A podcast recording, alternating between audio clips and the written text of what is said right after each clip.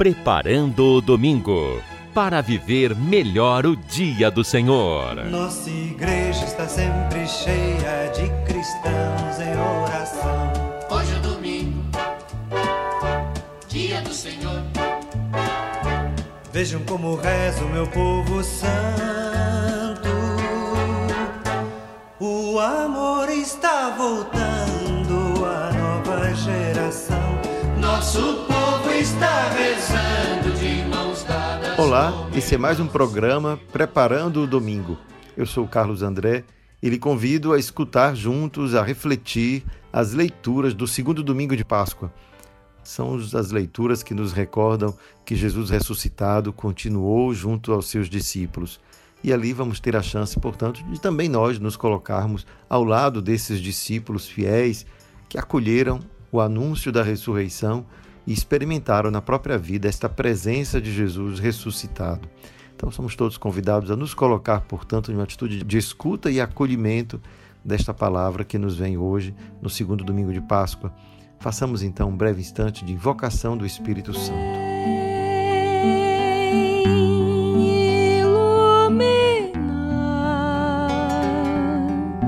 Vem inspirar pensamento, ó, vem Espírito, língua de fogo, chama de amor, sopro de paz. A primeira leitura deste domingo é tirada do livro de Atos dos Apóstolos, que diz assim: Muitos sinais e maravilhas eram realizados entre o povo pelas mãos dos apóstolos. Todos os fiéis se reuniam com muita união no pórtico de Salomão. Nenhum dos outros ousava juntar-se a eles, mas o povo estimava-os muito. Crescia sempre mais o número dos que aderiam ao Senhor pela fé. Era uma multidão de homens e mulheres. Chegavam a transportar para as praças os doentes em camas e macas, a fim de que, quando Pedro passasse, pelo menos a sua sombra tocasse alguns deles. A multidão vinha até das cidades vizinhas de Jerusalém, trazendo doentes e pessoas atormentadas por maus espíritos, e todos eram curados. Ora, essa passagem tenho certeza que todos nós, ao escutarmos, temos logo uma sensação, mas uma passagem do Evangelho se trata de Jesus.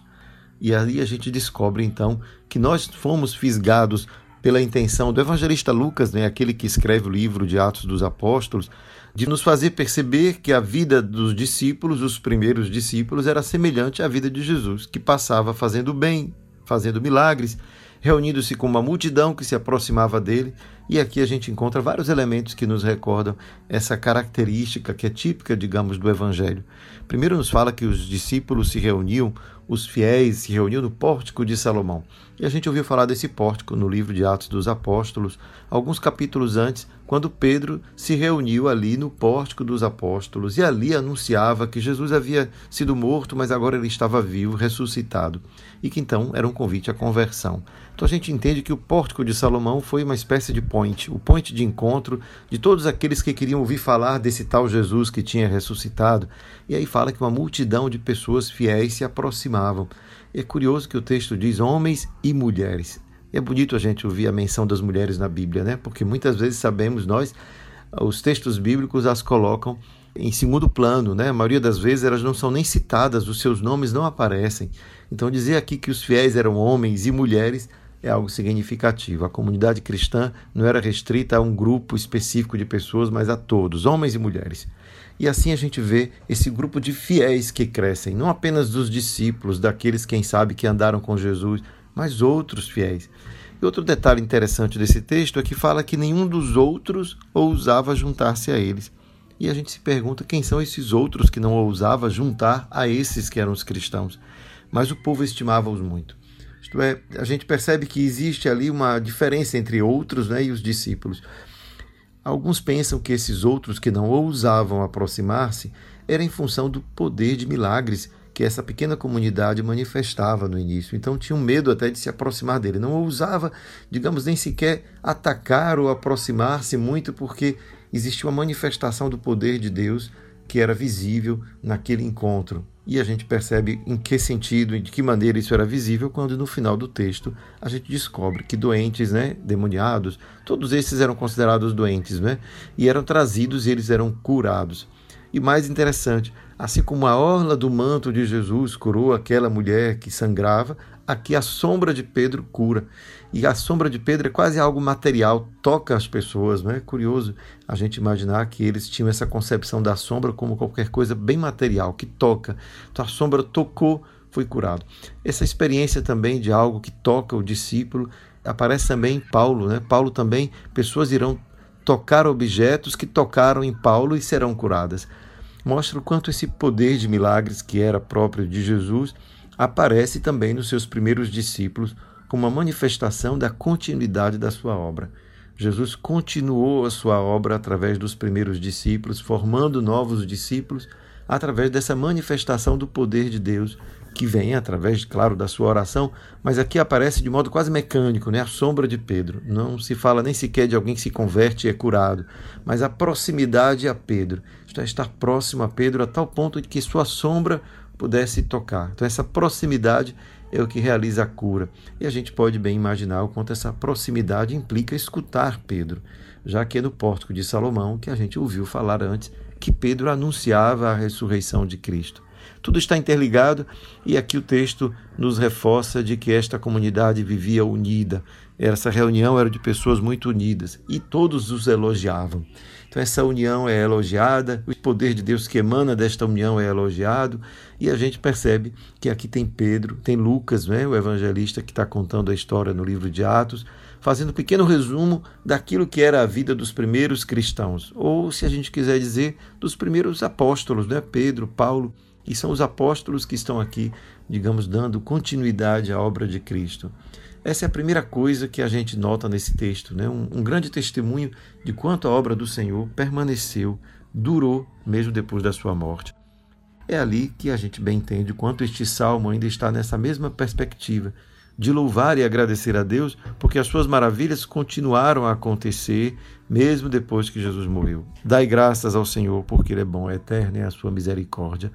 Então, a manifestação da misericórdia do Senhor, que é ali, nesse primeiro texto que lemos, é, aparece na cura, na libertação, a misericórdia do Senhor que se manifesta na sua força, na sua presença, no seio dessa pequena comunidade formada em torno do testemunho que os discípulos vão dando a respeito de Jesus. Ele não está morto, ele está vivo em nosso meio. Esse é o testemunho fundamental que é anunciado e que é acompanhado também por milagres, que é os milagres, não é, que a gente pode dizer que acabam dando aos discípulos uma certa autoridade porque percebem que aquele que age por meio deles não é uma força humana, mas é a força de Deus. Daí aqueles que não ousam se aproximar, é? dando a nós uma indicação de que é a força de Deus que está agindo. Esse não ousar se aproximar não é por inimizade, mas por perceber que existe algo de extraordinário. Então, se é um temor reverencial, não, aqui tem Deus agindo, não podemos nos aproximar de qualquer jeito. E assim são os fiéis aqueles que se aproximam, os que escutam e acolhem. Desse modo, a gente vai escutar agora a segunda leitura, a leitura de Apocalipse, que diz assim: Eu, João, vosso irmão, e companheiro na tribulação e também no reino e na perseverança, companheiro não só na tribulação, mas também no reino e na perseverança em Jesus. Fui levado à ilha de Pátimos por causa da palavra de Deus e do testemunho que eu dava de Jesus.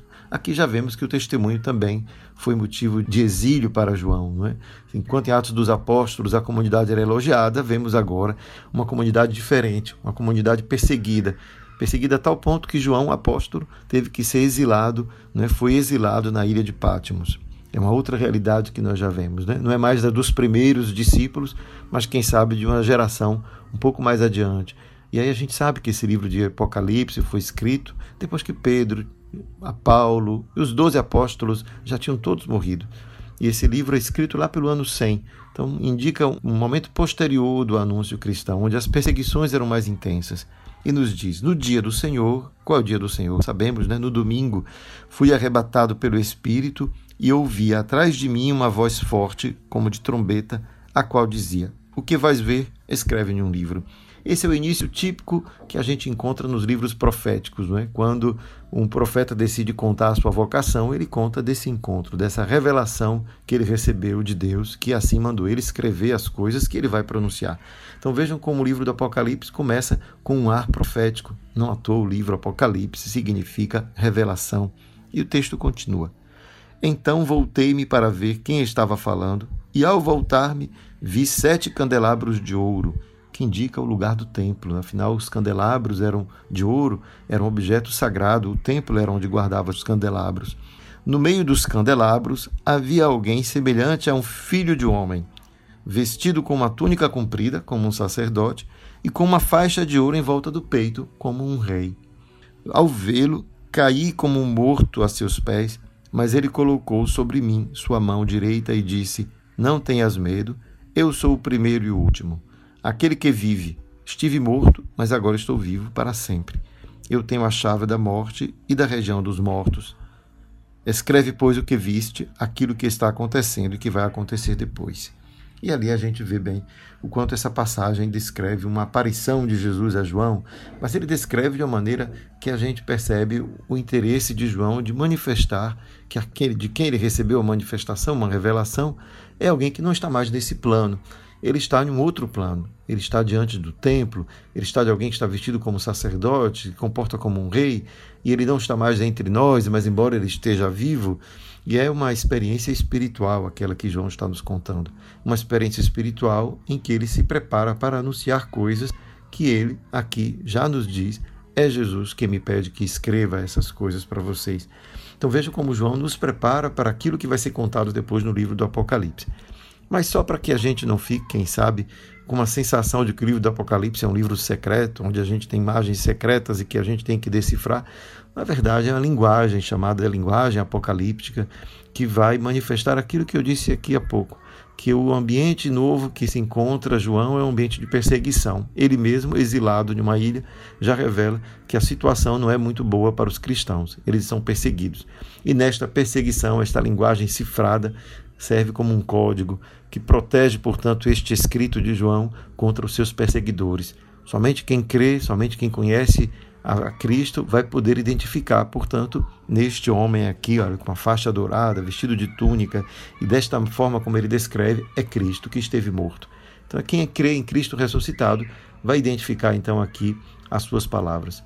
É assim então que João abre o seu discurso em Apocalipse, ajudando aquela comunidade perseguida a encontrar consolo e conforto, porque aquele que esteve morto agora está vivo.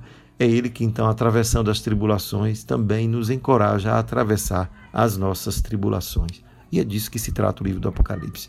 Então, que a gente possa nesse tempo de Páscoa, de certa forma, também compreender que é esta mensagem da Páscoa. Aquele que estava entre nós passou pela tribulação da morte, mas está vivo. Nós todos também temos que passar muitas vezes por tribulações na vida. Né? Quem poderia viver sem nenhuma tribulação? Ninguém. Então, qualquer tribulação que nos venha não deveria nos abater de todo, mas deveríamos, colocando a nossa fé no Senhor, recobrar a nossa confiança e caminhar passo firme em direção a Ele. É assim então que queremos agora fazer uma breve interrupção dessa reflexão para escutar o Evangelho. E para isso, vamos aclamar esta palavra.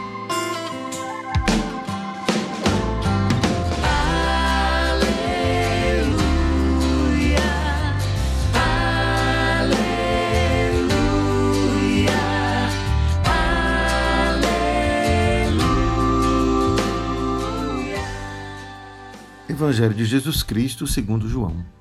Ao anoitecer daquele dia, o primeiro da semana, estando fechadas por medo dos judeus as portas do lugar onde os discípulos se encontravam, Jesus entrou e, pondo-se no meio deles, disse: A paz esteja convosco.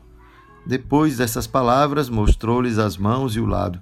Então os discípulos se alegraram por verem o Senhor. Novamente Jesus disse: A paz esteja convosco. Como o Pai me enviou, também eu vos envio.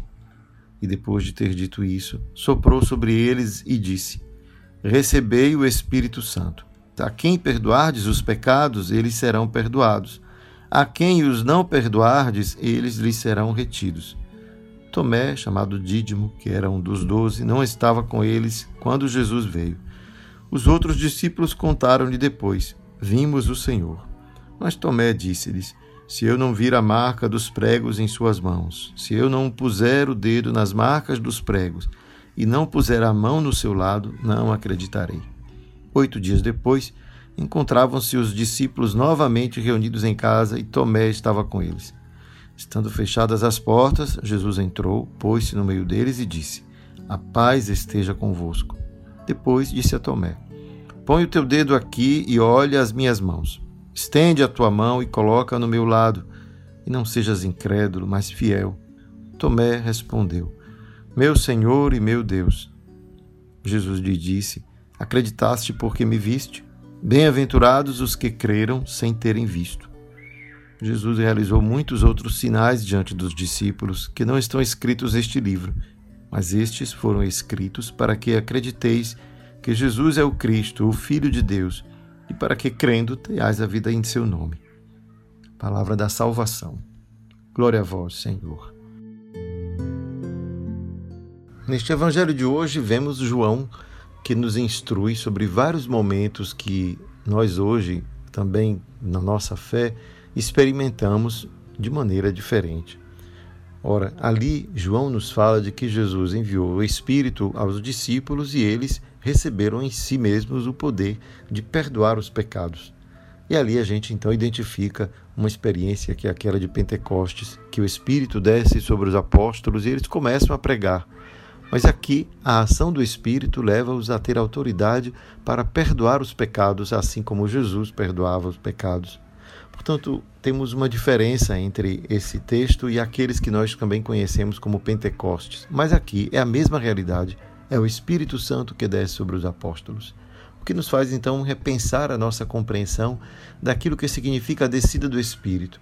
É já o ressuscitado que traz-nos o Espírito. Acolher o ressuscitado é acolher a presença do Espírito Santo na vida. E este Espírito que dá àqueles que recebem um poder. E neste caso, deu aqui aos discípulos esse poder de perdoar os pecados. Mas é um poder de reconciliação. Vejam o quanto esse texto de perdão é associado àquela menção que Jesus faz, aquela saudação que começa cada uma das suas aparições. A paz esteja convosco. O que manifesta o quanto a sua ressurreição é compreendida como um momento, como um evento de reconciliação. Deus, através da ressurreição de Cristo, reconcilia-nos com Ele. É uma reconciliação que toca a todos, Todos nós somos convidados a nos reconciliar com Deus pela fé no ressuscitado. A fé no ressuscitado nos abre, portanto, um caminho de perdão e de reconciliação. Essa grande mensagem que a ressurreição nos traz de paz está baseada nessa convicção de que a morte e ressurreição de Jesus foi um evento salvífico. Nos salvou por isso, nos reconciliou. Esta grande mensagem que a fé nos oferece, uma mensagem de reconciliação. Não poderíamos anunciar um Cristo diferente, senão um Cristo que reconcilia-nos.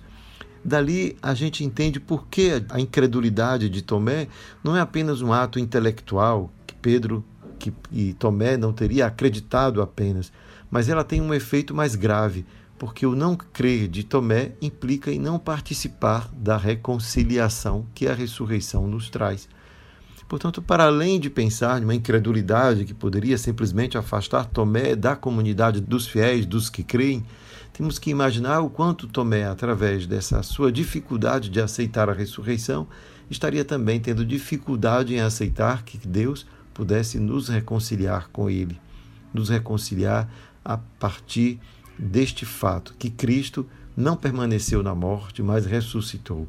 E, portanto, todos os nossos pecados, isto é, tudo aquilo que nos afastou de Deus de alguma maneira, as inimizades, as nossas dificuldades de pensar o mundo como Deus pensa, como Deus vê, isto é, um lugar mais fraterno, onde todos nós somos irmãos, onde a paz deve prevalecer a guerra, onde a reconciliação deve superar o ódio, o rancor, onde tudo aquilo que a gente percebe que nos afasta desse projeto de Deus, que foi desde o início nos fazer todos irmãos, somos seus filhos.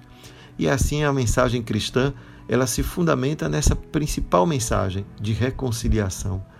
Por isso é impossível imaginar um homem, uma mulher, um cristão que não tenha dentro de si este ímpeto de buscar a reconciliação em tudo o que faz.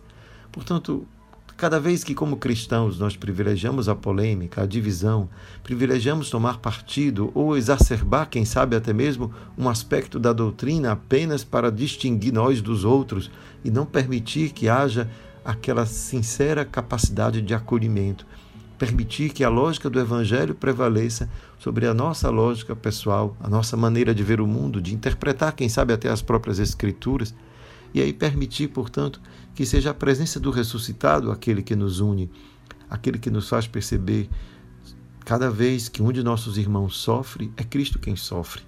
Cada vez que nós rompemos com a paz, com a harmonia, cada vez que nós não lutamos para ser construtores de paz, vencendo todo ódio, todo rancor, nós estamos nos colocando fora do caminho da ressurreição. E aqui essa mensagem de João, uma mensagem de paz e reconciliação, que é aquilo que sintetiza o significado da ressurreição de Cristo. Se podemos encontrar algo mais próprio do que isso, seria impossível, senão se pudéssemos dizer que reconciliar e construir paz é apenas um sintoma de um sentimento que brota dentro de nós cada vez que reconhecemos que Deus é amor. João nos disse isso: Deus é amor. Reconhecer que Deus é amor nos prepara para viver aquilo que o amor produz. Produz paz, produz harmonia, produz capacidade de comunhão, de perdão e, portanto, de reconciliação. Que este Evangelho de hoje possa nos ajudar a refletir isso. Se sou cristão, preciso reconciliar. Se sou cristão, preciso construir ponte.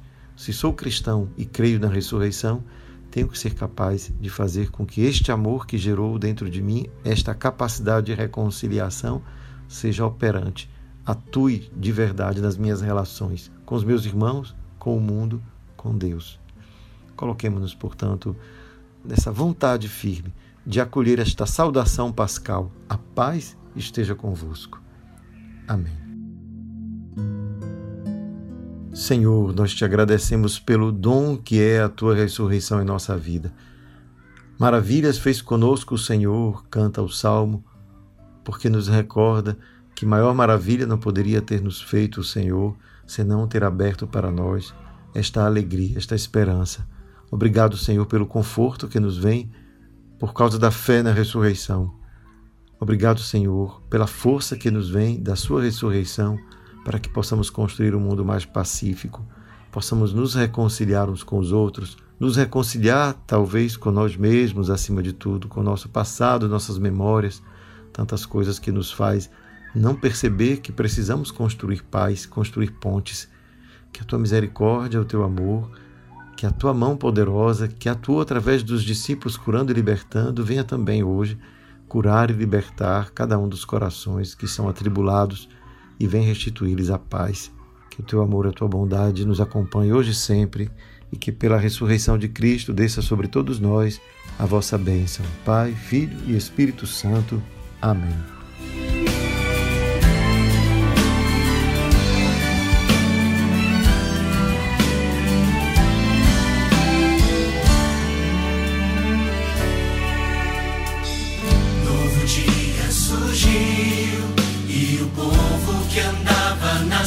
Este